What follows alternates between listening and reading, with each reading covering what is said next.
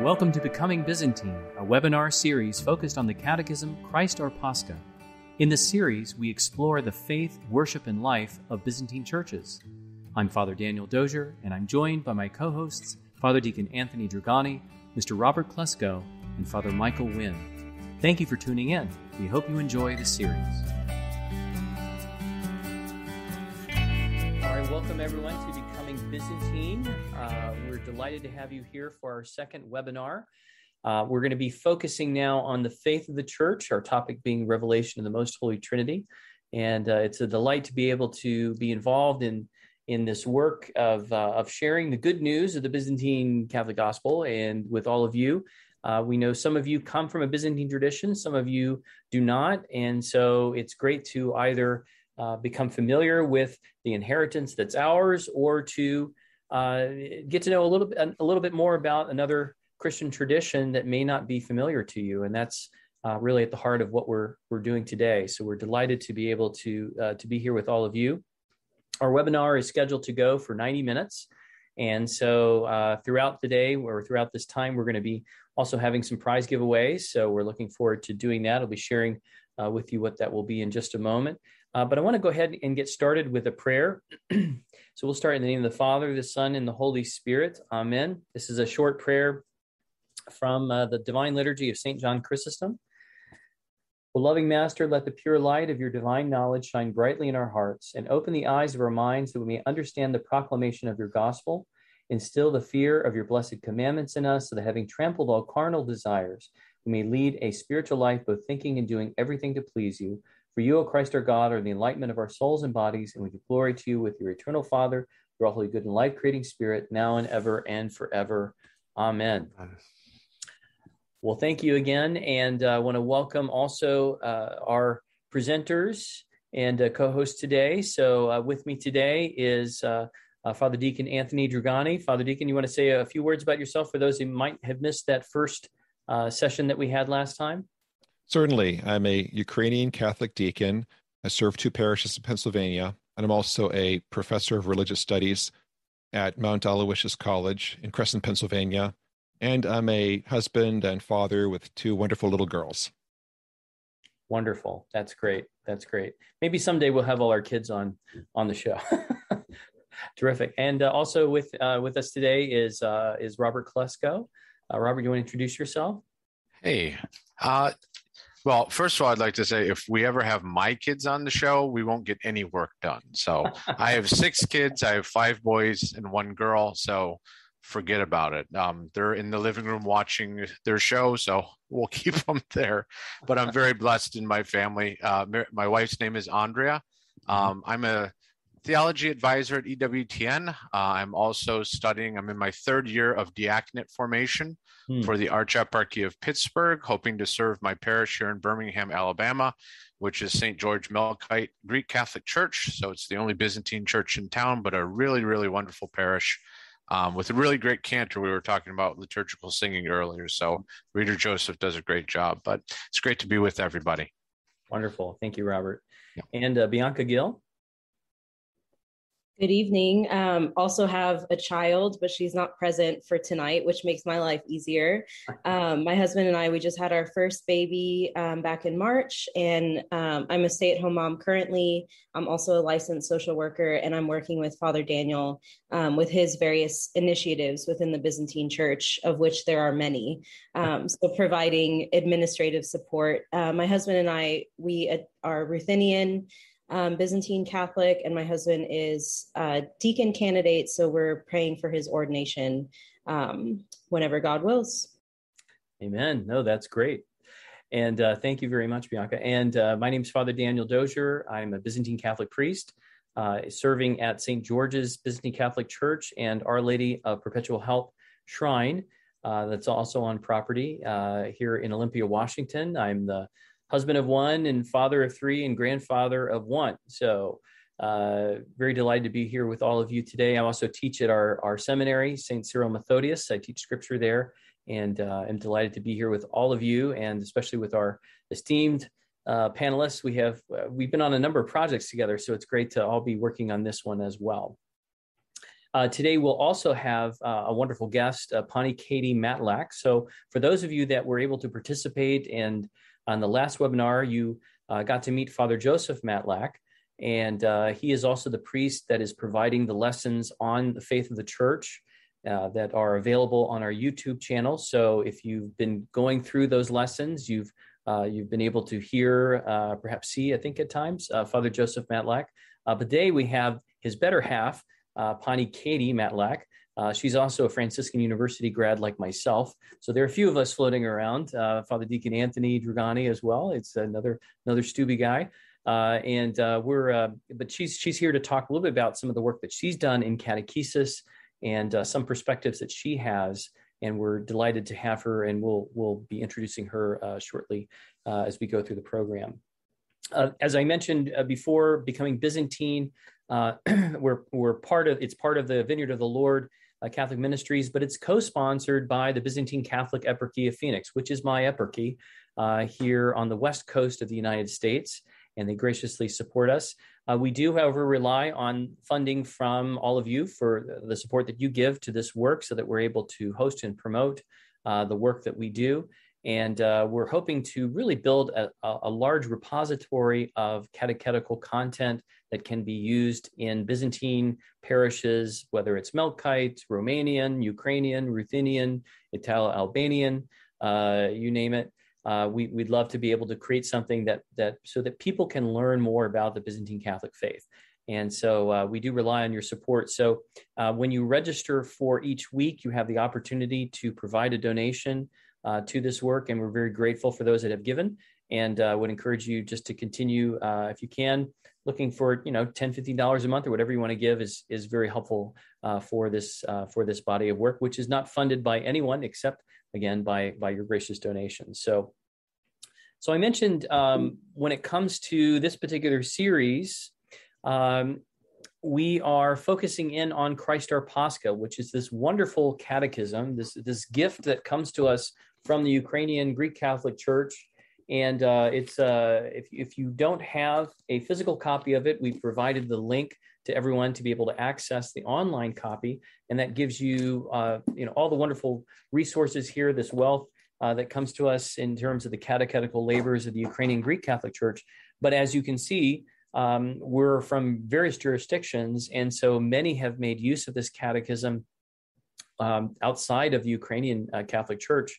Uh, one of our instructors will, in fact, be the English language editor for the Catechism, Father Michael Wynn, and uh, we're, we're, delighted to, to have him teach the section on the worship of the church, which will be the second section of our Catechism. So we're um, uh, we're trying to promote the use of the Catechism, its integration into our parish life and into our formation as well.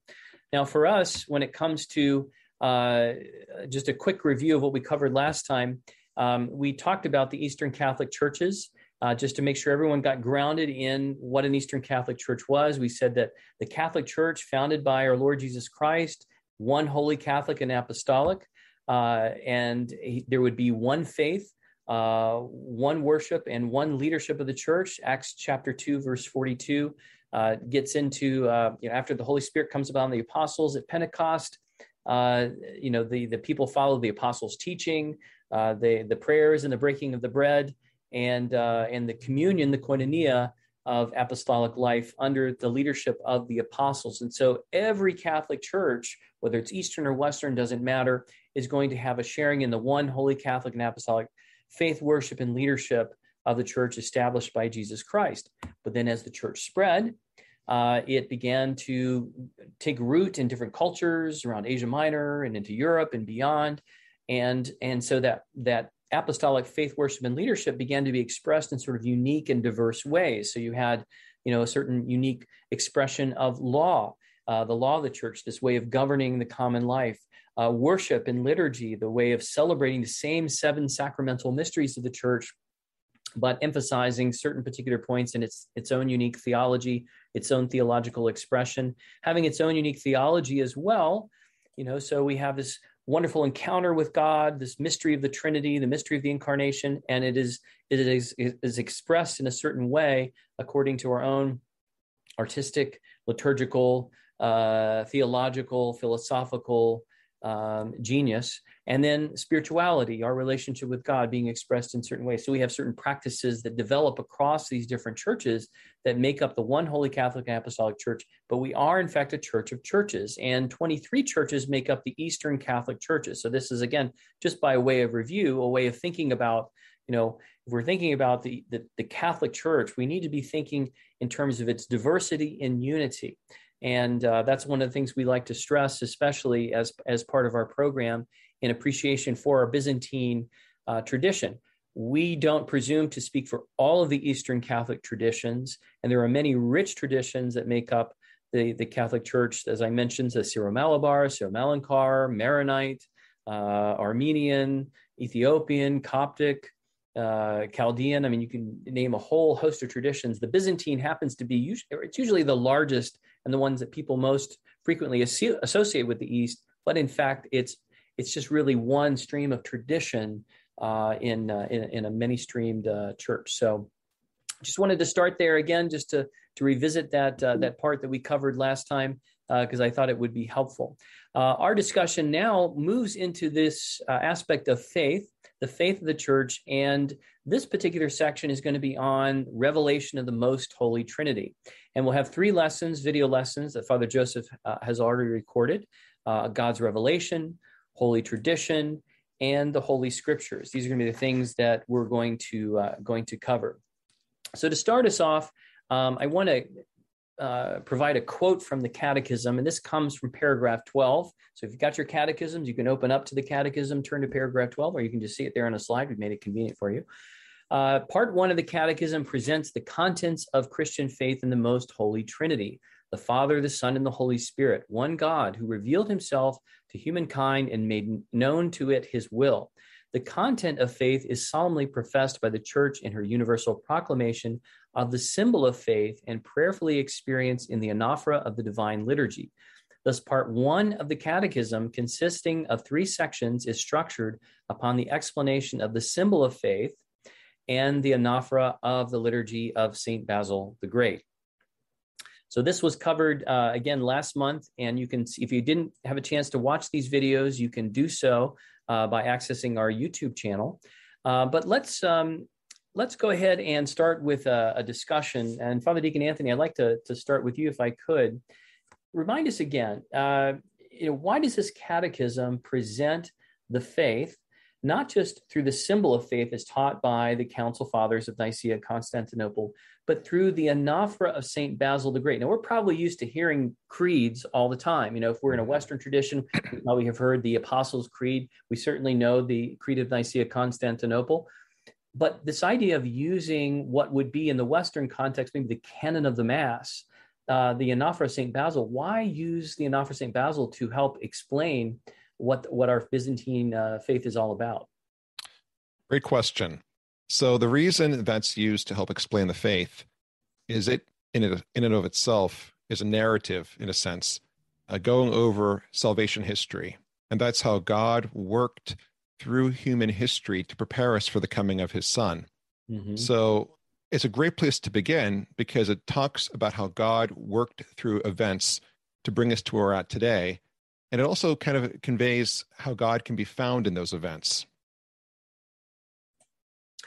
So, so in a sense, if I could summarize, what you're saying is that it's it's the revelation of of God in history that, as it's recounted through um, through not just the symbol of faith, but also uh, the the celebration of the Holy Eucharist. So all of the, the Eucharist itself has a place in salvation history, and so it kind of creates this context for the celebration. But it makes certain references to events in in salvation history. Is that is that a fair fair summary? Okay, absolutely. So so then, what would you say would be the connection then between uh, you know the, the formative nature of worship and Christian discipleship? Because there is a mm-hmm. connection. It's not just that we worship and then we we have our life as as Christians. That what, what's what's the relationship between those two then? Well, I, I often tell people that if you want to really learn and understand the theology of the Byzantine tradition, you learn it best by participation participating in worship. Hmm. A lot of the theology is found in our worship, uh, especially in services other than just the Divine Liturgy. Uh, you can find uh, some pretty amazing theological nuggets in those services. So, in our tradition, the theology is conveyed primarily through the liturgy. Now, of mm. course, we have catechisms, we have creeds, we have all of that, but the liturgy is really where it's found in its richest form. The other part of it, too, is this we believe in our tradition that every time we celebrate the liturgy, every time we participate in the liturgy, we are mystically ascended to heaven in a sense. Mm. That there is a liturgy going on in heaven. We see that in the book of Revelation, where you know angels and saints are gathered around the throne of God, worshiping Him, mm-hmm. and our worship on earth plugs into that mystical worship in heaven. So, in a sense, every liturgy is an ascension. Mm-hmm. You know, so the belief is that when we experience this ascension, it changes us. You know, mm-hmm. we go up there in a sense, we're mystically ascended, and when we come back down to earth, we're a little bit different. And we grow from that. So, you know, the worship plays a key role here as a place where we learn the teachings of the church, the doctrine passed on from the apostles, but it's also an experience that changes us and helps us to be uh, new people to live truly as disciples of Christ. Yeah, so no no one should leave liturgy unchanged. Uh, yes. every, we should always leave liturgy uh, growing in theosis, this this idea of uh, in the divine life in the likeness of God, so that when we leave, uh, there's that phrase, the liturgy after the liturgy, uh, we're able to really then live out our priestly dignity as as part of the royal priesthood of the baptized. Uh, mm-hmm. That's you know it's kind of the, the image of the the fathers use and certainly the uh, council fathers the second vatican council the summit you know the eucharistic summit now we've, we've been to the mountaintop now we got to come down you know actually try to live out this christian this christian existence and transform the world eucharistically. So uh, absolutely. So so thank you uh, father deacon. So so robert uh, you know one of one of i know we're both fans of archbishop joseph raya.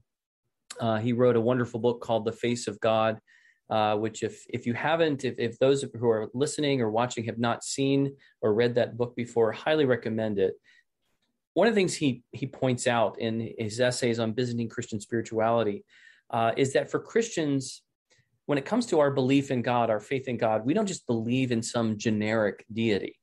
Uh, you know, it's not like we believe in this this God essence that's out there and uh, in kind of almost faceless deity, but rather the God who is Trinity, who is Father, Son, and Holy Spirit. Three persons, one God. And that this makes us different from both Jews and Muslims who also profess uh, a monotheistic faith, uh, a faith in one God as the creator, uh, as well as the Hindus who profess polytheism, a belief in, in many deities, or pantheists who believe that all of creation is, uh, is divine what are some of the ways that you think the symbol of faith and the divine liturgy really emphasize our Trinitarian faith? What would what would yeah. you say? Yeah, uh, that's essentially important. The revelation of God as a blessed Trinity, um, that God reveals Himself in Scripture as a communion of persons. Right. That means God becomes intimate and personal with His creation, and we see this especially with the incarnation God takes on human flesh, God with us, right? Um, takes on human flesh and becomes that innocent child in, in the babe, you know, the, the babe in the in the manger at Bethlehem, and then lives his life and goes through all the human stuff that we go through. He wades through all of that and takes it to the cross. And it's at the cross that he be, you know, that he puts to puts death to death right? And then rises to new life. That's really personal, right? That's not that remote deity that we we don't you know we cower behind you know cower down you know this is a god that had a human face that became one of us. And so in our worship um, we express that intimacy right? Um, everything in a, in a byzantine divine liturgy is done in the name of the blessed trinity. Um, you know it's not just a reference it's not just a beginning point and an end. We're saying you know glory to the father and to the son and the holy spirit now and never known to ages of ages throughout the liturgy. Everything is trinitarian and it's precisely to make that point that god is with us right he's not just with us in the in the past he's with us now and especially in and through the eucharist that intimacy that we have with christ in and through the eucharist and offering the worship to the Father. Yeah, and and even uh, even though certain prayers, and I become more conscientious about this now, especially uh, being a priest for a little over a year now. As I've as I've said the prayers of the liturgy, um, there are certain prayers that are addressed to the Father, and certain prayers that are addressed to the Son, but they all have a conclusion that makes sure there's reference to the Holy Trinity so that you you you don't understand the father apart from the son and the spirit or the son apart from the father and the spirit. Uh, there are there are prayers so that we understand that you know we are entering into communion with one god in three divine persons and in fact the beginning of the liturgy blessed is the kingdom of the father and of the son you know and, and i'm taking the the gospel book and making the cross uh, you know over the uh, over the antimension on the holy table we begin in the name of the Trinity, and and that's also you know where where we conclude as well. So so one of the things too, a frequent symbol that's that uh, that we think about. I'm going to go ahead and share my screen here, as it as it pertains to the uh, the Trinity is the Trikirion and the Dikirion. So all deacons and subdeacons know these these two candlesticks very well uh, the Trikirion and Dikirion. And, and here you can see uh, Patriarch uh, Sviatoslav uh, Shevchuk of the um, uh, of the Ukrainians holding these two candlesticks. Now, the uh, you know whenever a bishop visits a parish, he uses these candlesticks to bless the vineyard of the Lord, you know, and that's one of the things we call this apostle, the vineyard Lord Catholic Ministries. He's there to bless the vineyard of the Lord. The uh, the trikiri is a three branched uh, candlestick, and it symbolizes, no surprise, Father, Son, and Holy Spirit, the Holy Trinity, right? One God, one one. Uh, these three long candles representing the three persons held together in one, signifying uh, the one true God. Uh, but then we have the Dikirion or Dikiri. Uh, these this is the two branch candlesticks. These signify the two natures of Jesus Christ, united into his or united with his divine person. Uh, so one person, two natures, fully God, fully man. And so the bishop, in blessing the vineyard of the Lord, blessing the church, is really blessing them in the name of God, the Holy Trinity, and also in the name of Jesus Christ, uh, the true God and true man. And these really form two of the central mysteries that make what we believe as Christians different from everything every every other religion religion in the world right? Uh, this is this is what distinguishes us. Um, so so let me ask you father deacon anthony uh, our, this question you know, why are these mysteries so central to our profession of faith as christians? Why are they why are they so central to us okay so the trinity of course is a revelation of who god is you know god is a community of love you know it says in the in the in the uh, one of the epistles of John that God is love, and people often misunderstand that to mean that oh God's like a you know a loving emotion or whatnot. No, it means that God actually is a relationship of love between three persons, and our salvation comes from us being plugged into that relationship of love. We become a you know a part of it in a sense. Mm-hmm. Uh, so that's crucial for our salvation. The second one, of course, the uh, incarnation, that Jesus is both God and man, both human and divine, is also essential to our salvation because after Adam and Eve left the garden, there was a gulf between humans and God, right? Mm-hmm. There was a separation between us and, and God. But when God became one of us, when God the Son took on human form and became one of us, he bridged that gap. He made it possible for humans and God to once again be together uh, by taking on our nature and being one of us.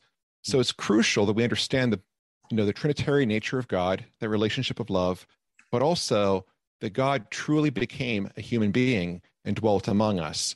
And if he didn't if he was just you know a phantom or an illusion we wouldn't be, be experiencing salvation. Yes. And, and in fact this is why when we begin in the liturgy be, blessed is the kingdom of the father son and holy spirit what is the kingdom of god but it's the holy reign of a holy God in the midst of his whole of a holy people. This is what Emmanuel means. It's God in the midst of us, reigning and governing, and and that's exactly what our Lord Jesus Christ did uh, in establishing uh, the, the kingdom of the Holy Trinity and uh, and reconciling us to God. He established that that kingdom. So this is why we refer to him as the King of Kings and Lord of Lords and and all the the titles we give him. Uh, so so one of the things we do in the liturgy very frequently to kind of honor these these two mysteries beyond just the candles, uh, we also make the sign of the cross frequently. Um, why don't you say a little bit about that? Why why why do we make the sign of the cross, and uh, when do we do it in the Divine Liturgy? Okay, so wh- why do we make it? Well, it's a reminder of this Trinitarian uh, you know, relationship of salvation. And the way we do it, of course, in our Byzantine tradition is a little different in the sense that in the Western Church, they tend to use an open hand, right? Mm-hmm. Um, we always do it with these three fingers together to show the Trinity, you know, Father, Son, and Holy Spirit. But also, these two fingers are down, and that represents the humanity and divinity of Christ.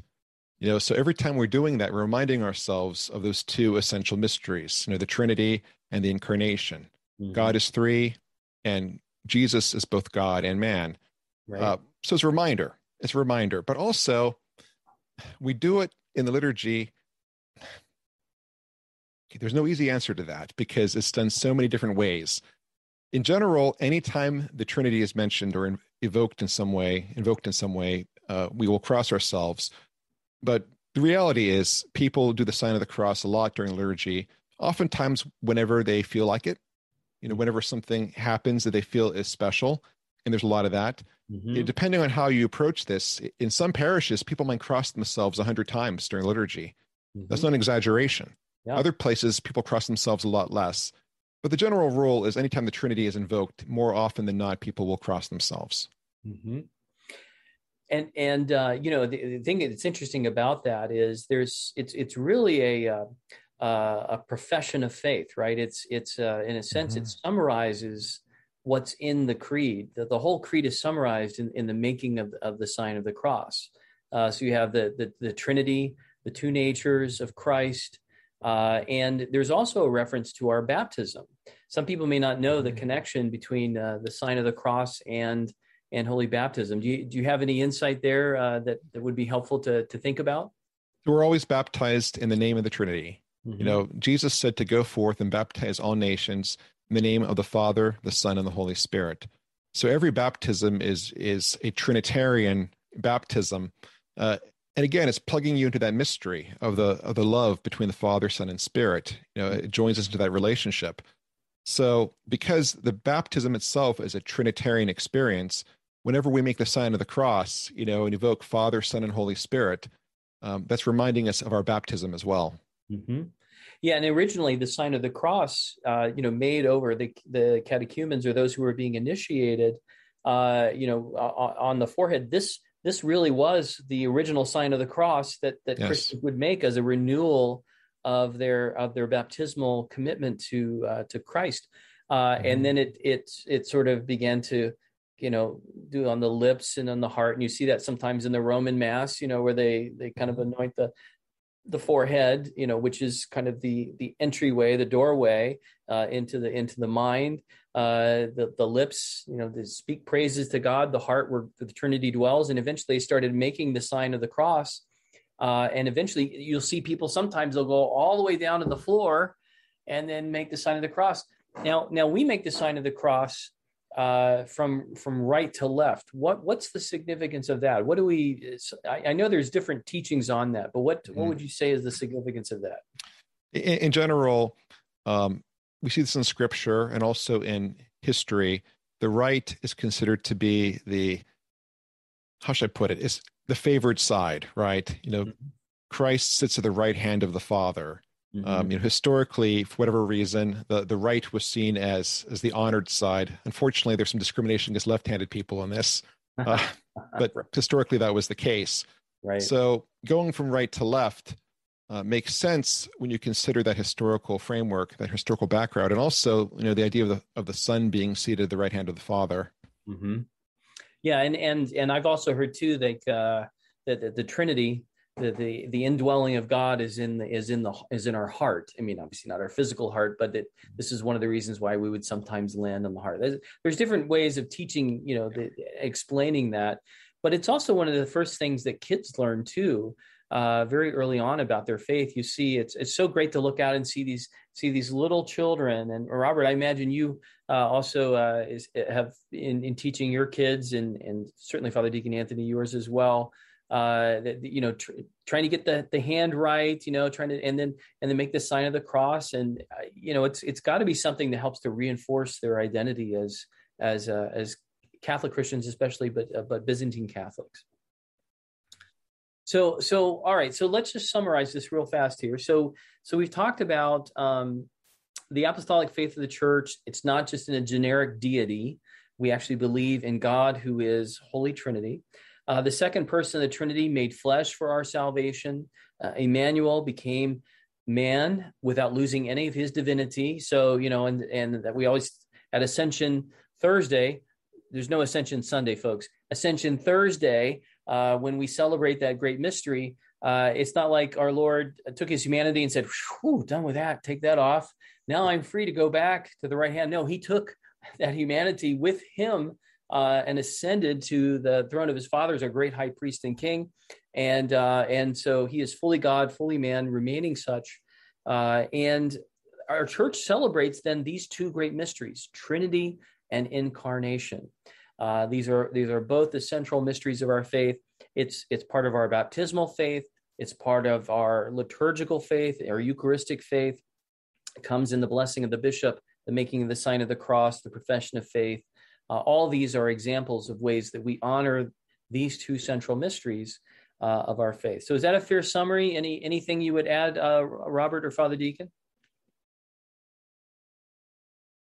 I think that covers it pretty well. Okay, good. Well, then we're done.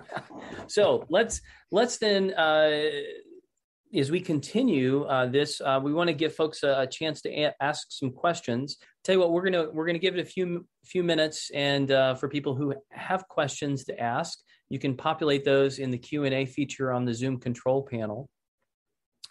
Um, let's let's then go to the next question, which has to do with revelation. So that's really the focus of this. So we're talking about the revelation of the Holy Trinity.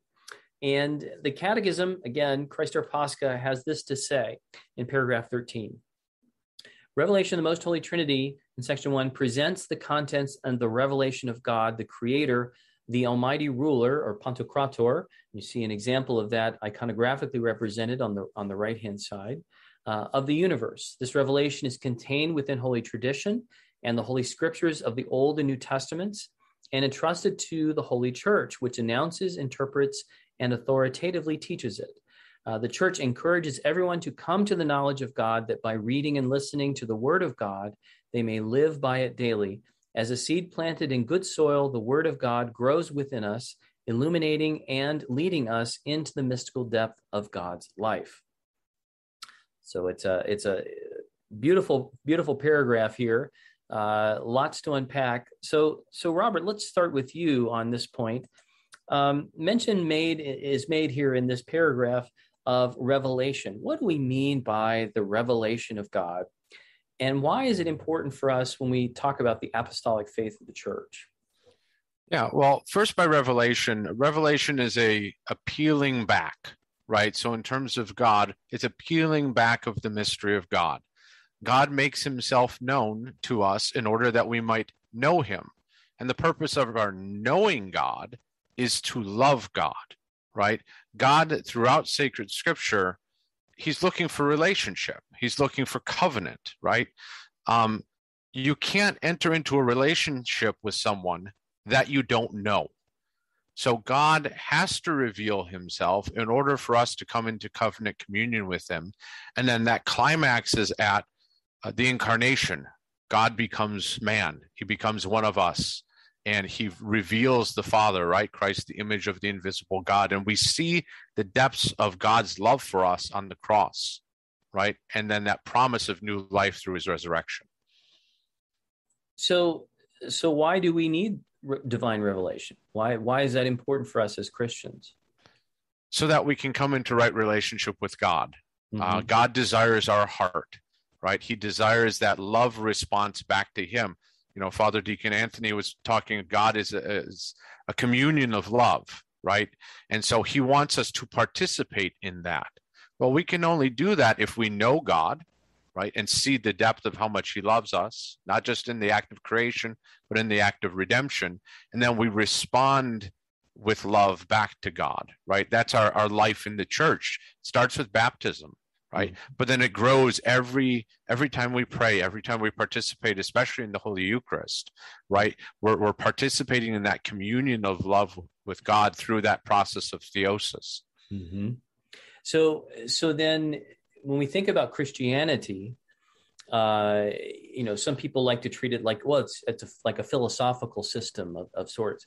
When in fact, it is it's really the vehicle uh, embodied in the church for the revelation of God, to the Word of God, as we call it, to come to come into the world. So, so could uh, could there be any Christianity without divine revelation? Nope. Next question.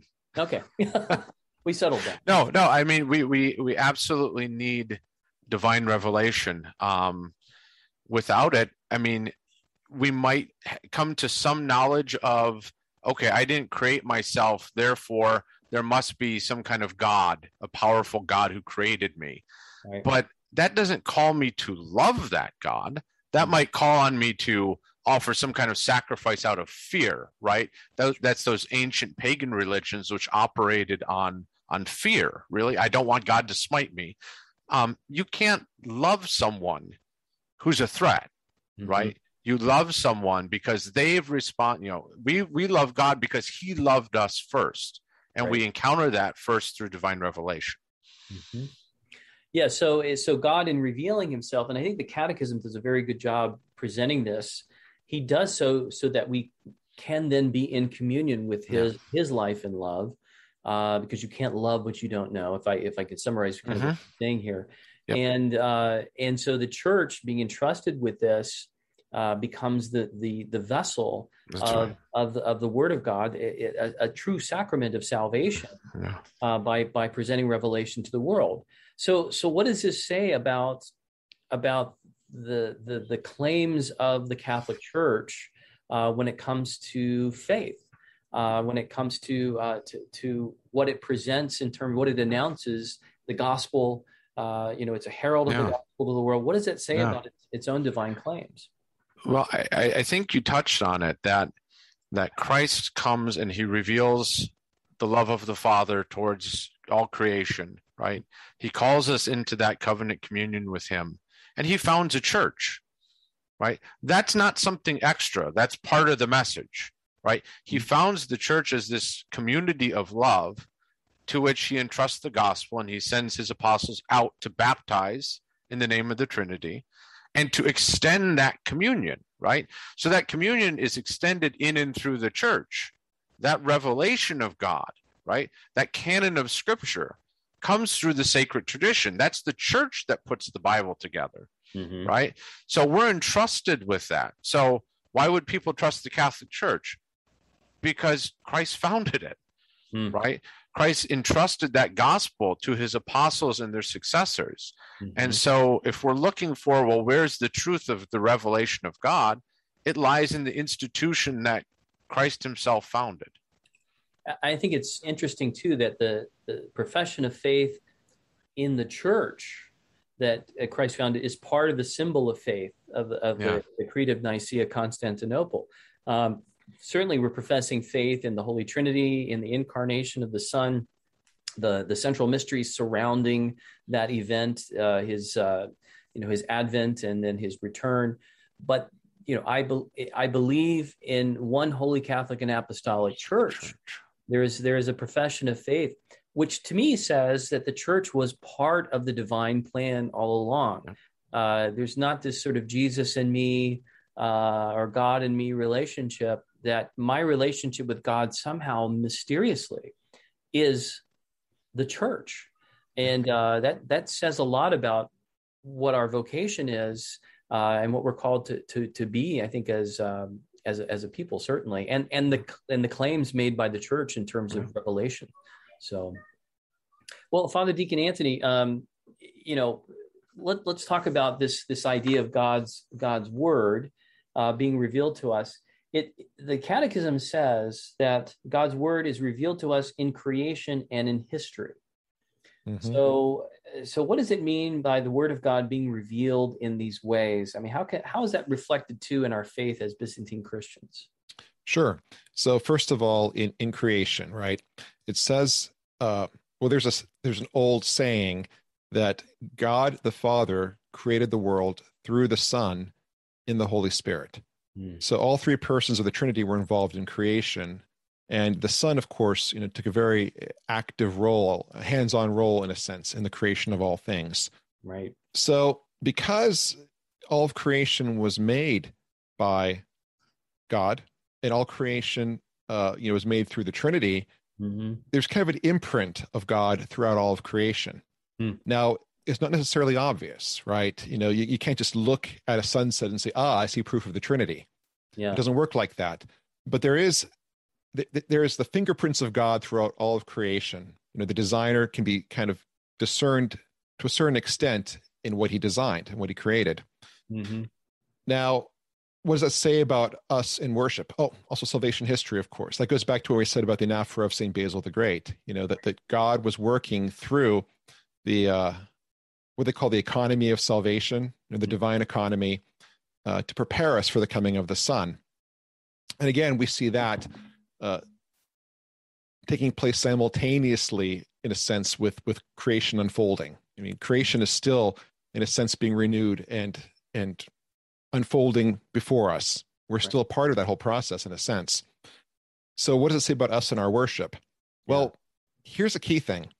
In our Byzantine tradition, we believe that matter, the physical world, is good. Mm-hmm. You know, mm-hmm. creation is good because God made it. And that's reflected in how we worship. You know, we use a lot of material things in our worship, you know, things like bread, wine, water, oil. Creation, created things are a part of how we worship because we believe that creation is good, because it, in a sense, uh, reflects the creator. One way of looking at it is that creation, here's one expression I've heard before that creation is a visible icon of an invisible God. Mm. And of course, that's leading towards fulfillment in the coming of Jesus, who very much is God. He's more than an icon, he actually is God in creation. You know, he becomes one of his creatures in a sense. Yeah. Um, so we see all of that reflected in how we worship. Yeah, absolutely. And and you know there's uh, there's this wonderful phrase of um, uh, Saint Irenaeus of Lyon in the in the second century who who said they um, uh, he said that the, the, God the Father was the the architect, uh, God the Son was the master builder, and uh, God the Spirit was uh, the one who gave life and growth to creation. So I love I love what you're mm-hmm. saying there, and I know the Catechism emphasizes this that creation itself, even though we say, you know, God the Father, creator of heaven and earth, uh, it was it was really the Holy Trinity involved, and and the the Trinity had made its imprint on all of created being, and we see this just as there's unity and diversity in God. There's there is in a sense, an analogous sense, unity and diversity in creation, um, but it also has a it also imprints a divine purpose, I think, on on created being that we have an orientation to the kingdom of God. So when we think about blessed is the kingdom of the Holy Trinity in the in the divine liturgy, we begin there. All of creation is being brought forward through through the royal priesthood of Christ, uh, through the church, being offered back through the divine Son uh, and His high priesthood uh, back to the Father. That seems to be like the whole purpose of of salvation history to offer creation back uh, back to God. Absolutely. So so then so so we we talk about then God's word being create revealed in creation. I sometimes think too about like idolatry. You know, mm. I, you know this was always a problem in the Old Testament. You know, dealing with the the issues of idolatry. Idolatry, you know, if we can see God's imprint in creation, idolatry is really like a form of short sightedness, right? Because creation is meant to point to God, and you know you can see if uh, I live in the you know Pacific Northwest, we see these glorious volcanoes and mountains and trees, and you could see how those who don't have the full revelation of God might be inclined or tempted to worship these created beings because there's a majesty there. There's a glory that's reflected. Uh, it's the divine artist that they can perceive but they but instead they they worship the creature rather than rather than the the creator. It's but but that's that's a temptation that's more than just with you know uh, indigenous people right? I mean isn't there a certain sense in which all of us are tempted to idolatry would you say? Oh yeah uh, certainly. Uh, again creation points back to the creator but creation is good.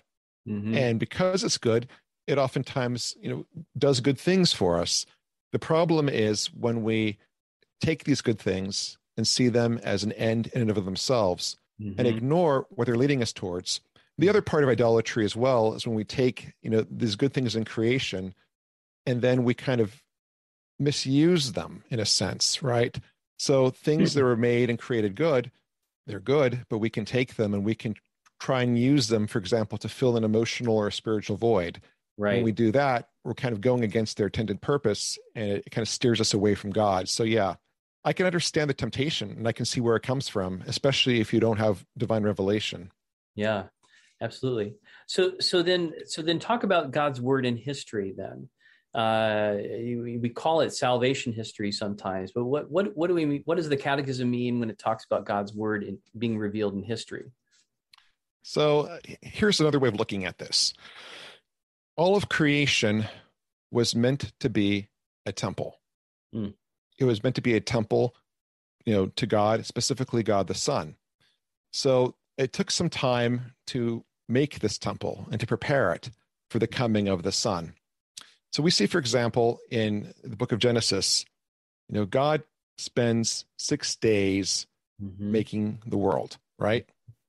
So six days preparing it initially, but then it needs more time to prepare this temple for the coming of the Son. And that's really the whole story of the Old Testament. Mm. God preparing the temple, preparing creation, preparing us. All the stuff he does, you know, in, in salvation history is leading up to the coming of his son. But we have to be ready for it, and the world has to be ready for it. Creation has to be ready for it. So it's all about preparation. That's the key thing. God preparing creation for its ultimate purpose, being a temple to the Son. Absolutely. I, anyway, I right? Oh, good. We got the recording. Wonderful. Excellent. God, God is good. But yes, when the priest blesses, he blesses from left to right. And then the people respond with that mirror image, right? So it's um, kind of that reflection of, you know, of course, the, the priest is conveying Christ's blessing right? In the east the, there's a the beautiful tradition of the priest holding his hand to spell out the letters jesus christ right? That christogram. So mm-hmm. it's it's christ who blesses and the people respond in kind. Um, so it's a beautiful and powerful image um, that we still maintain that we have in in the east. And that's it connects very very beautifully to that that the blessing that you're receiving from christ and kind of making it your own when you make the sign of the cross.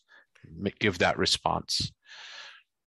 One question that comes up related to this sometimes is is which came first the western or the eastern way right? Mm. well the reality is what came first was the uh, sign of the cross with the thumb on the forehead. Mm. that was the original way it was done. Um, and it appears based upon in historical documents that it was done from right to left. Um, later on of course as father daniel mentioned it became you know the whole hand involved mm. like this and interestingly enough uh, it appears again based on historical records that the western church uh, you know the latin tradition also did the sign of the cross with the fingers like this from right to left well into the middle ages and at some point in time it moved to an open hand and from mm. left to right but the history and all this is extremely murky uh, no one's sure exactly why it changed. And again, the assertion that the that the earlier way is from right to left is again based on what documents we have available. But even then, there's a little murkiness as to what the original way was. So, you know, when it comes to liturgical history and liturgical evolution, a lot of guessing is involved. Mm-hmm. Um, but it is pretty well established that well into the medieval period, the Western Church was doing the sign of the cross almost exactly like we do it in the Byzantine tradition today. Mm-hmm. Well, we had Father Daniel, and there he is. Wel- welcome back. back. Father Welcome Daniel. back. I had to I had to leave the uh, the parish office and go to the rectory to uh, to do this. I don't know what was going on with my Wi-Fi. I apologize for that, but thank you Uh. for persevering. Sounds like you're answering some inter- interesting questions. Yeah. And the recording, I guess, picked up right where it was. Is that correct? It wouldn't like restart or anything, would it? I I don't know. It says it's recording right now. So um, It Bianca, are stopped you? when you left. I'm recording. Oh, she's recording. Great. So we'll just combine the two and and turn them into a video. So it, it'll just look like I just transported to a to Yeah. another uh, location. Do some nice Uh, editing, make it look uh That's right. Now, did you guys do a giveaway for the uh, becoming Byzantine? Yes, we did a We did. giveaway, and there's a couple of Q and A's waiting as well. Okay, good. Well, we'll keep going with the Q and A, and uh, and then we'll and then we'll uh, pick up where we left off. well Is there uh, another? the- yeah. Another question was you mentioned that there were were 23 Eastern Catholic churches. How many Western Catholic churches are there? Hmm. You want to go for that one, Robert? Well, uh, as far as I know, there's one. That's Just- there's one. That's just just the Roman Catholic Church. Um, now, there used to be more um, that would fall under kind of a, a Western umbrella. Um, the rite that was celebrated at Milan, the, the Milanese rite, the rite of Lyon in France. You know, there are these historic expressions of Western Christianity. Um, but then that all, by the time of the Council of Trent, at least as my understanding goes, all got whittled down to kind of one expression of Western Christianity. So there's just just the one. Then the last question is perfectly suited for you, Father Daniel. What is what is the last question there? Um, can you show us how the priest holds his hand for blessing and explain? Oh, yes. So yeah, so um, the priest holds his hand like this. I can put it up right there, uh, and uh, this is what's called the Christogram. Uh, if you look at the uh, the icon of the Annunciation, which is the feast that we celebrate on March 25th, which is where the Archangel Gabriel appeared to the, the Most Holy Mother of God in Nazareth. And at that moment, he comes announcing uh, to her the good news uh, that uh, that that uh, God is inviting her to become the mother of God, the birth giver of God. And so he announces, in a sense, that the the, the name of, of Jesus Christ. And so as he's standing there, as he's actually kind of running in, he's usually his posture is like he's running into the, the home of Nazareth. He comes holding a staff and uh, and also his hand like this. And what this is, it's the first and last letters of the name Jesus Christ in Greek, ICXC. So usually where you see an icon, like you'll see an icon uh, above the left hand shoulder of Father Deacon Anthony there of Christ. Usually on that icon, you'll see ICXC. And uh, that that basically is the is uh, an abbreviation for the name Jesus Christ. It is also announced in the blessing of the priest, ICXC. So ICXC in the hand of the priest. So when he's blessing, he's he's quite literally blessing in the name of the Lord, just as Archangel Gabriel comes announcing uh, the name of the Lord. So that's that is what excuse me that is called a Christogram, and that's what uh, the blessing or the the hands of the priest means in in that. So hopefully that was helpful. Great question. All right, so. so let's uh, let's continue our conversation then. Uh, I'm going to go ahead and pull up the uh, PowerPoint again. Hopefully, the universe won't collapse at that moment. And uh, so let's go back to the Catechism. So so we've been talking about these two central mysteries of the Trinity and of um, of uh, the incarnation of the Son, the Son of God.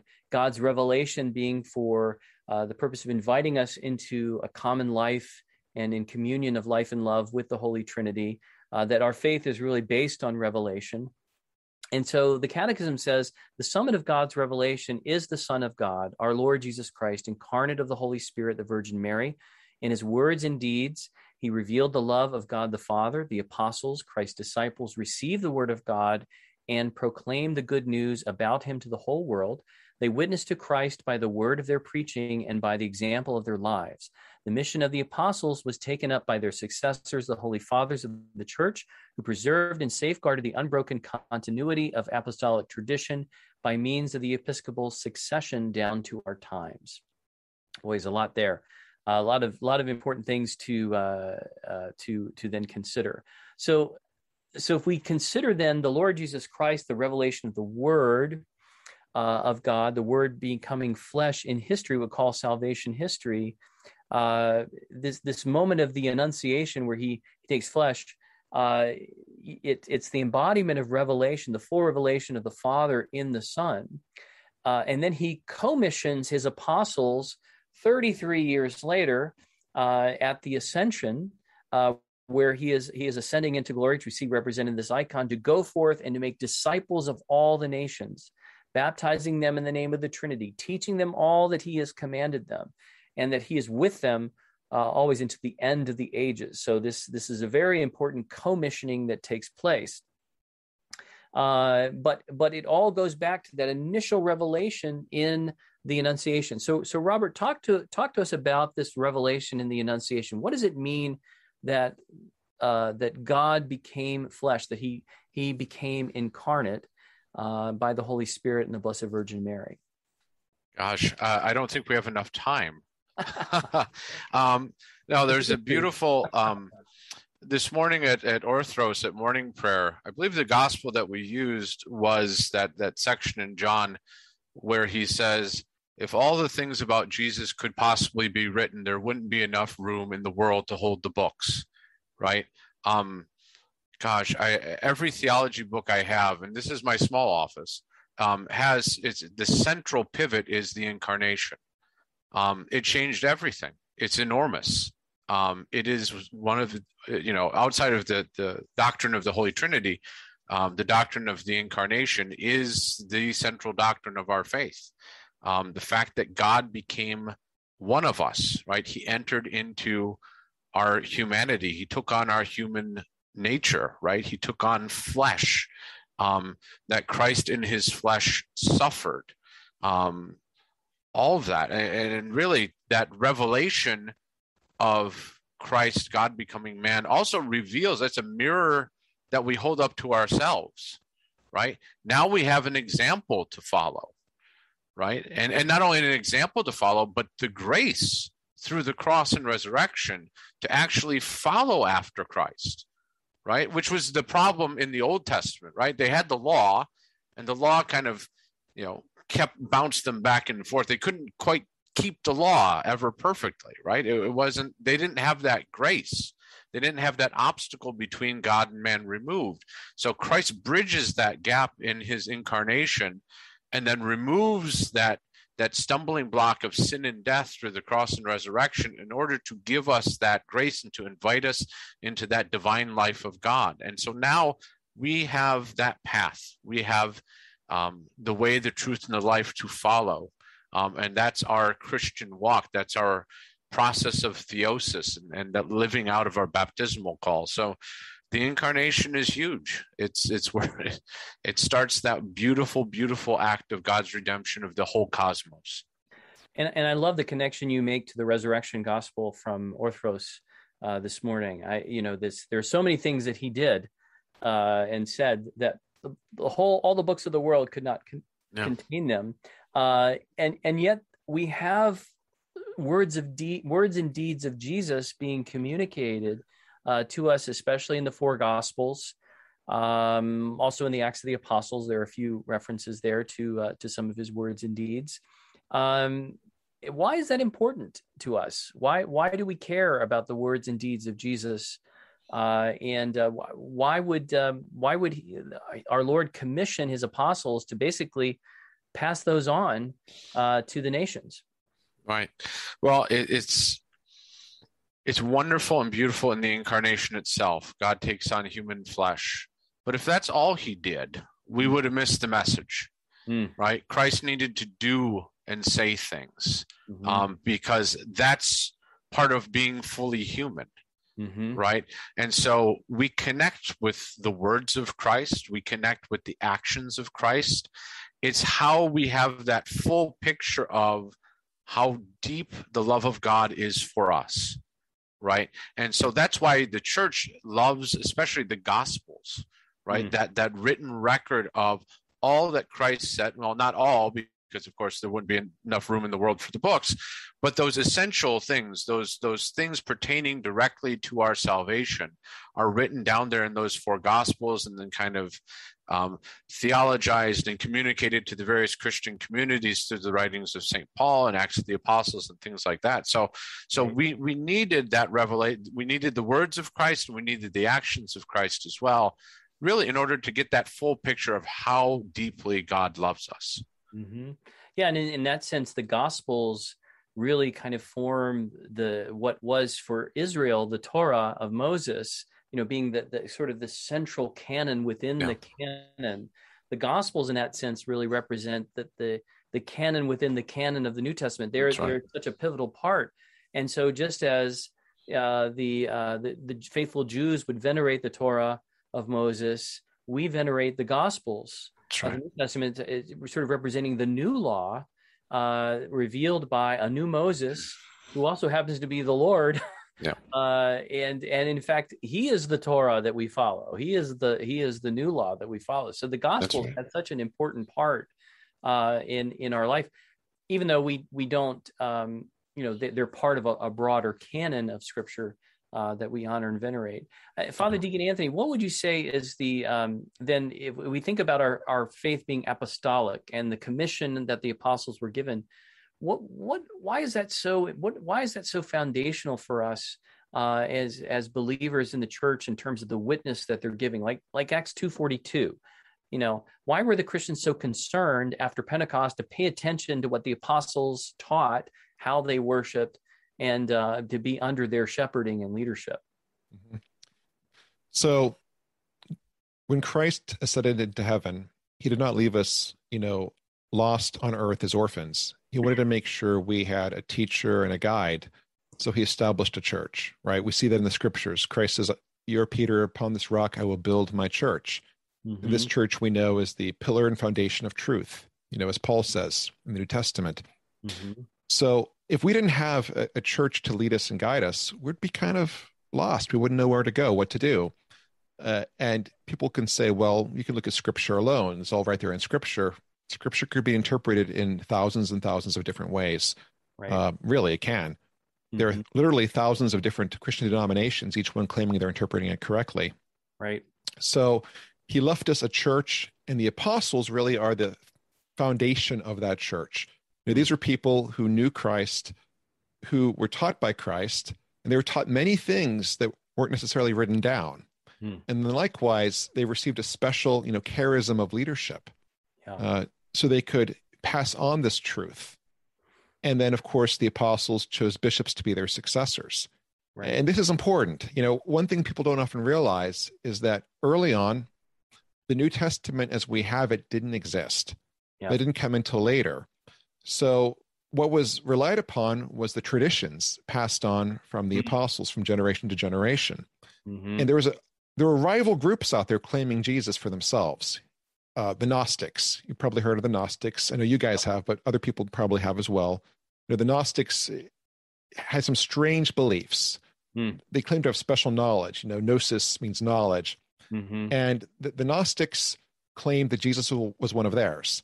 Mm-hmm one of their people and they have all these different gnostic gospels people probably hear about oh the lost gospels that were hidden by the church well very often these were gnostic texts yeah. that did weird things with jesus. Like in one of them you know jesus says that only a man can be saved a woman can never be saved. And then somebody asks him oh what about mary magdalene? He says don't worry about her.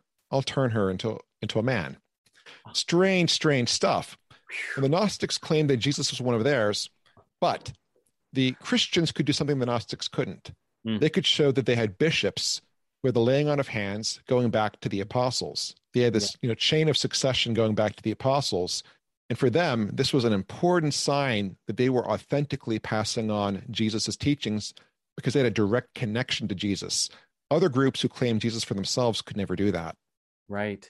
Yeah, you know, I, I remember reading a passage from uh, Saint, I think Saint Irenaeus, who talks about how the Gnostics he he going back to that thing we talked about last time about the the Catholic Church being you know like a mosaic icon and all these different little pieces that that uh, he he uses that as a as a an analogy for uh, the the apostolic faith uh, and uh, and and the tradition and the passages of scripture.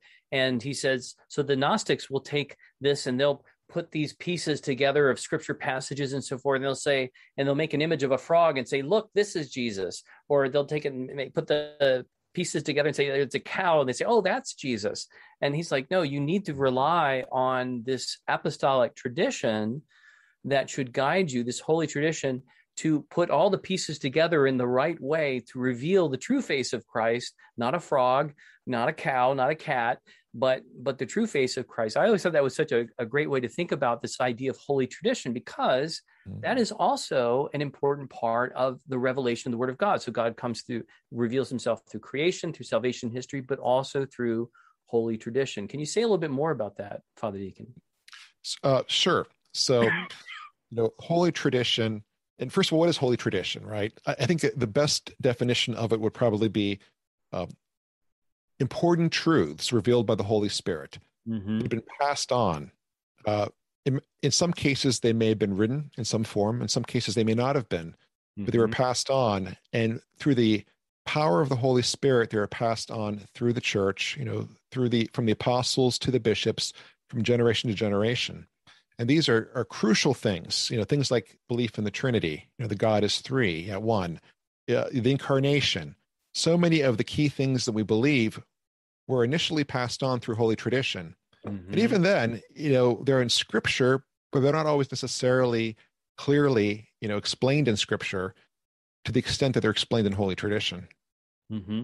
And so, holy tradition would be reflected, say, in the teachings of the of the church fathers, uh, per se. Like I know that there is this understanding that you know where there is this consensus, even among the the fathers of the church where they teach with a, a unified voice you know the church regards that as uh, as a way of confirming that in fact this is divine teaching uh, because these were the students of the apostles or sometimes the students of the students of the apostles or, all the way back there was this through so through the episcopal uh, charism but also through the uh, those who had received this patrimony which we call the church fathers were hearing the living voice of the word of god being communicated through oral tradition, but also in the liturgy and so forth. And that's that's an important part of our faith.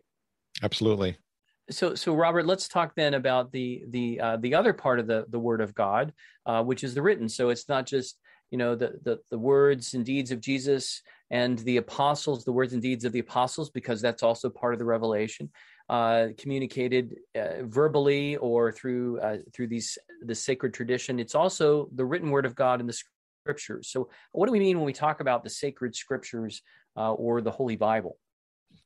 Right. So the sacred scriptures, the written word of God, of course, you know, is the patrimony of our our Jewish forefathers. Right. Mm-hmm. Um, we get the Old Testament, the the Pentateuch, and and all of the Old Testament writings that come down from that tradition. Um, you know, the great Greek version of the Old Testament, the Septuagint, um, all passed down. And when in the New Testament, when they talk about the Scripture, when the church talks about the Scripture, they're talking about the Old Testament mm-hmm. right? So that all that patrimony comes down to us from those Jewish roots, right? Mm-hmm. Um, and then the New Testament, you know, is being uh, written by the various gospel writers. Uh, the first one, to, you know, Saint Paul, all of those writings, those are all collected by the church, right? Um, Jesus never wrote anything himself, right? He entrusts all of that work to his apostles and and you know and so all of that written work gets collected it gets disseminated to the communities first right the various christian communities mm-hmm. and and the church determines what is and what is not canonical scripture right mm-hmm. and if this was if we were getting heavy into church history we would talk about the various synods and councils that put the canon of the new testament together mm-hmm. um, but what's vital about that process um, number one is its reception liturgically are these texts being used as liturgical text right because it's in and through our worship right that we express that faith and so if we have this written word that doesn't quite express the same thing that we're expressing in worship, well, no, there's there's an incongruity there, right? Mm-hmm. So that would not work. And also, does it have roots with the apostles, those who knew and walked with Christ? So the church applied these criteria to the formation of, of the New Testament in mm-hmm. order to ensure, right, that this is authentically the Word of God, mm-hmm. right? So all that work got done by the church through that charism of leadership, I think that you were talking about. So, in a sense, then we can look to uh, even though we, we might argue for, uh, and this gets into a whole other discussion, which unfortunately we don't have time to get into, this idea of the primacy uh, of Scripture, the prima scriptura, as opposed to sola scriptura. We don't believe that that it's only Scripture right. alone or it's Scripture alone, but but Scripture exercises a primacy. Mm-hmm. Uh, in in the life of the church because we have this transmission of the written word of God, and it's uh, it, it it is even more effective because it's it's a permanent record yeah. of of the written word of God. Whereas with holy tradition, you know, we can we have to we have to apply more discernment, but with the the scripture, we have something a little bit more concrete right. that can be transmitted generation to generation to generation. Yeah. But holy tradition not only helps us to understand what the word of God is being communicated in the scriptures, it also helps us to identify what's in the script or what mm-hmm. what books belong in the uh, in, yeah. the, in, the, scriptures and which ones don't. That's right. Um, you know that that's an important part, and it's it's an important history to to seek to understand. Unfortunately, we don't have time yeah. to to get into it, but I think it's an important thing to uh, to look at.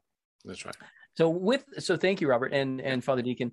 So so uh, I want to we have a special guest now, Pani uh, Katie uh, Matlack. We're delighted to have you join us today. So thank you so much for uh, for coming in.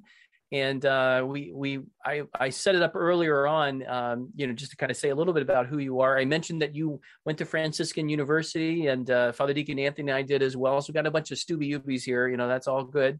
And but at the same time, you know you you have a unique ministry um, in the work that you do in catechesis, and I thought it would be good.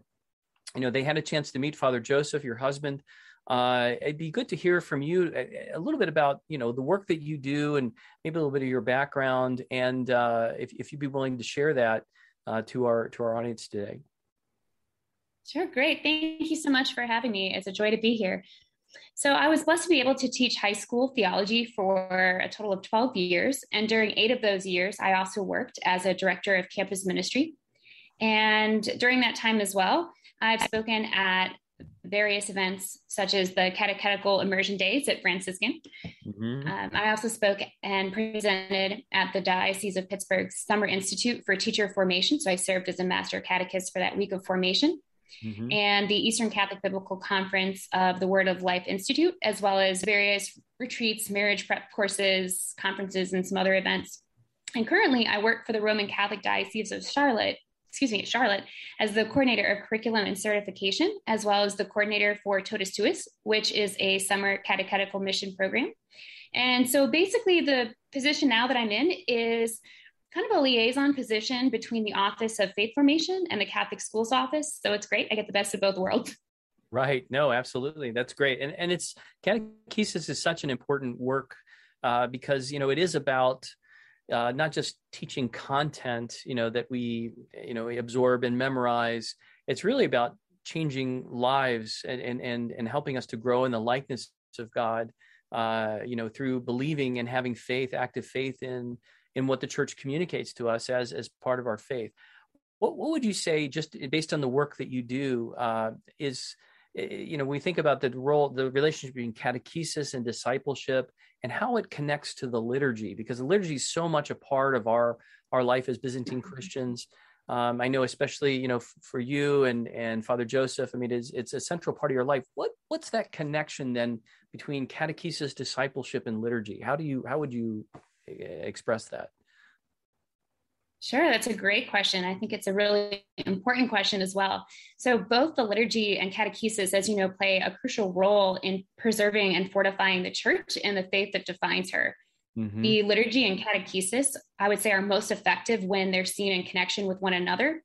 Because, in order for the liturgy to bring about a significant impact in the lives of those who participate in it, they need to be intellectually and spiritually disposed by proper instruction in the faith. Mm. And likewise, catechesis, which is meant to guide the faithful to an ever deeper relationship with Christ, will yield its most perfect fruit when it teaches about the liturgy and to the liturgy as an encounter with Christ. And so the liturgy, as that essential life giving element of the church, is necessarily united to the work of catechesis and discipleship. I think it goes, I think Evagrius of Pontus summarizes it best and his beautiful famous quote when he says, The one who prays is a theologian, and the one who is a theologian prays. So that means we don't have to have PhDs in theology. Is that is that is that the is that the, uh, Father Deacon Anthony? Is that is that true? Is that is it... according to the definition? Yes. Uh, it okay. appears I wasted a lot of time. no, no, absolutely, it's an important vocation. I'm sure but, if anything, it, it, helps, right? Yes. Oh, exactly. The more you know, the better you can pray. The more you can love. That's right. That's right. Yeah, and and that that liturgical connection, I think, is so important for people because when they think about learning the faith, very often they think about having a big library of books or having um, having to memorize answers to questions and things like that but but in fact i you know i love what you're stressing there about it's it's that relationship with christ that communion with christ this is why we do what we're doing. This is why we're doing becoming byzantine because it's it's really about educating people not just on facts about the faith but on who christ is and how do we live the life in christ. And the liturgy is really that place where all that comes together scripture tradition the word of god you know uh, the uh, the moral teaching of the church all of it comes together even in uh, in the liturgy now, you you uh, learned a specific method of of, of teaching catechesis. It, it's called is ecclesial catechesis. Is that correct or? Close. Yes, the ecclesial method. Mm-hmm. Ecclesial method. Can you say a little bit about that? Sure. So the ecclesial method is basically a, a five step method, if you will, for teaching the faith making sure that it's authentic and true to the word of God, faithful to the teachings of the magisterium, and aimed at not only a knowledge of the faith, but also conversion. Mm. And the, the five steps are really based on looking at the way in which Christ, the divine teacher, teaches in scripture. So mm. you see ways in which he goes and, and prepares people for the truth about which he's going to explain. So, for example, when he goes to call Peter, actually prior to that call, one of the things he does is he heals his mother in law. Mm. So we there's these little things that we see when we look at Christ and what he's doing. Sometimes it's it can be words or deeds where he's preparing um, he's preparing those who he's speaking to to help them to recognize who he is and the truth of which he's speaking. Mm-hmm. And what's beautiful about the method, and I won't go into all of it because in terms of the, the, the time frame of that, but in terms of the the steps with those five steps, you have basically your, your preparation, your proclamation, which is your central statement at the heart of that teaching. What is that important gospel truth? The one thing that you would want people to walk away from remembering. Right. And then followed by that is the explanation. So it's that unfolding of that truth, keeping all those essential truths that are connected to it that to it, excuse me, that need to be taught. And then there's a step for application, which obviously is very important. That gives that ability for that free willed response of faith right. and then the end with, the celebration. Very nice, yeah, and it, and it seems very uh, very integrated, so that when we're learning our faith again, it's not about something we're learning in a library or things like that. It's really about the participation in the church, which becomes really our relationship with Christ, and and that's expressed and experienced liturgically, but also in our life in in general in the parish and, and outside of, in in the world too there's there's a lot of really interesting things there. I'd, I'd love to learn a bit more. Maybe um maybe afterwards you could send me some information out. We can pass it along to folks that are uh, that are attending or becoming Byzantine uh, webinar. L- last last question I want to mention or ask in the Catechism, Christ our Pascha, we have uh, some wonderful icons. So uh, for those that only have this electronically, they don't get the benefit of all the wonderful images that they have there. But uh, just to kind of show you some some examples of that, we have an icon of the entrance of our Lord Jesus Christ into Jerusalem. Right? Um, we have uh, we have beautiful images that that convey uh, teachings of the faith. Icon of the Nativity of the Mother of God, one of the the feasts uh, in our church's year, um, the first of the great feasts, in fact, in our Byzantine calendar. And I think I ran across another one here. Um, oh, I thought I saw a theophany, but of course we have on the front cover we have icon of of Pascha or a Holy Saturday as well. What's what's the importance of of icons when it comes to communicating and and learning about the faith and uh, and participating in in the in the faith of the church? Well, if you have an hour, I'd love to tell you, but I love, I love icons. They have always been such a beautiful and powerful way to catechize, as well as a means to help one focus in prayer. And I hmm. think that they are all the more relevant to today's visual based culture, and they prove the age old adage that a picture is worth a thousand words.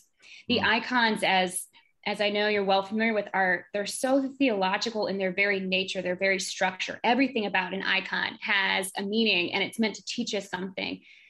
This includes the materials that are selected and used, the colors that are chosen, the subjects and the symbols, uh, their overall design, the inverted perspective in which they're drawn. So it's to be that that window into heaven where the focal point is actually not so much us looking at the icon, but the icon looking at us, which is incredible. That notion of again that that window into heaven where we're looking but yeah the subject is looking in a sense at us right and i guess i would say too I, I love learning about new icons and i've really enjoyed using them to teach students both young and old alike mm-hmm. and i think that they're um, such an approachable medium that they're they're not intimidating there's something that anybody no matter what their background level is or their their level of knowledge can come up to and look at that icon and they can recognize the truth and the beauty and the goodness that is within that icon.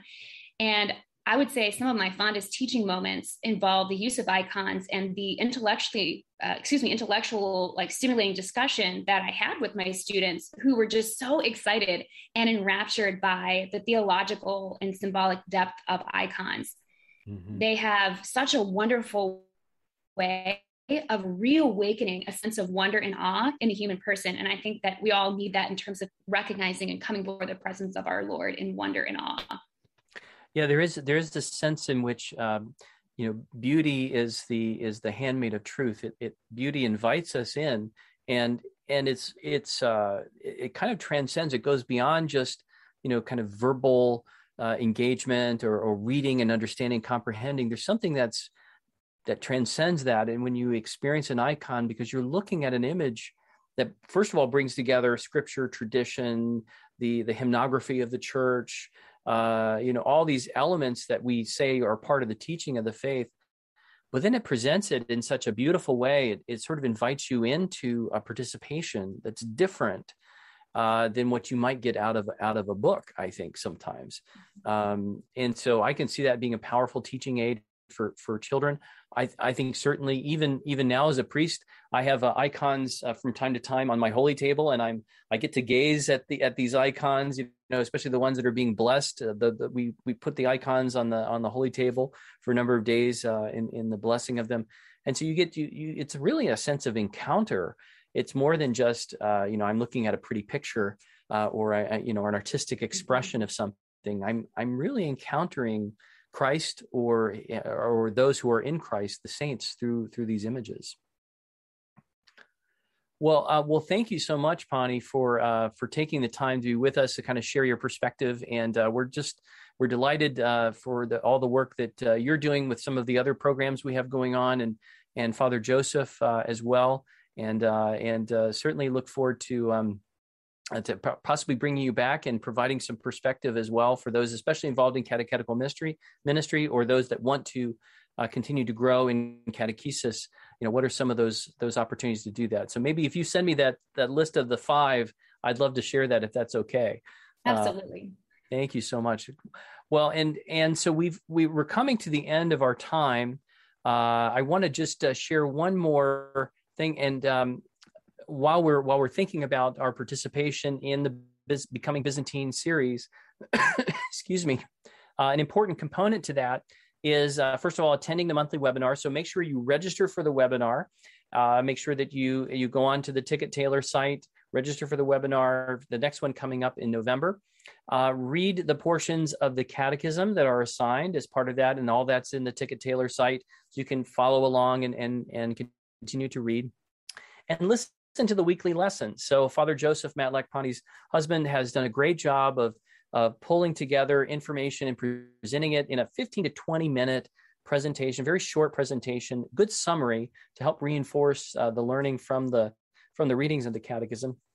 And then, of course, take all this to prayer, uh, reflect on it, maybe spend some time in discussion. Hopefully, that's a, a chance for you in your churches or in your prayer groups or you know your families to to really take some time to learn a little bit more about um, our Byzantine Catholic faith. So uh, again, we're we're looking at uh, Catechism Christ Our Pascha, paragraphs 12 to 70 for the next month.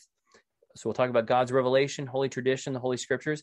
A lot of what we share today will be um, will be reflected in the Catechism, but you're going to see a lot more and learn a lot more if you if you go through and read those passages and listen to, most importantly, the videos that Father Joseph provided. So we'll have those videos sent out uh, the latest by Tuesday morning. So you should see those by Tuesday morning. I'll have to do a little bit of video editing today because because my of my Wi-Fi uh, glitches, but um, but we should have all that uh, all that ready to go by by Tuesday morning.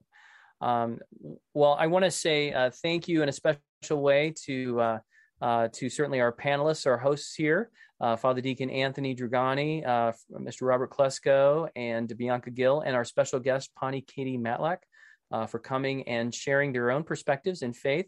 Uh, Father Deacon, would you be willing to conclude us with a prayer? Be happy to. So we talked a bit today about, you know, theology and liturgy going together. So I'm going to conclude here with the Troparion from the 22nd Sunday after Pentecost name of the Father, Son, Holy Spirit, amen. amen. Let us, the faithful, acclaim and worship the Word, co eternal with the Father and the Spirit, and born of the Virgin for our salvation. For he willed to be lifted up on the cross in the flesh, to suffer death, and to raise the dead by his glorious resurrection. Amen. And may Almighty God bless you, Father, Son, and Holy Spirit, now and ever and forever. Amen. Glory to Jesus Christ. Glory forever. Thank you so much. And uh, we look forward to seeing you next November. Uh, we're looking forward to our third webinar. And we'll send out the link to everyone. You'll get your YouTube uh, channel links as well. Uh, so be looking for those. And uh, God bless you all. Have a great, uh, great month.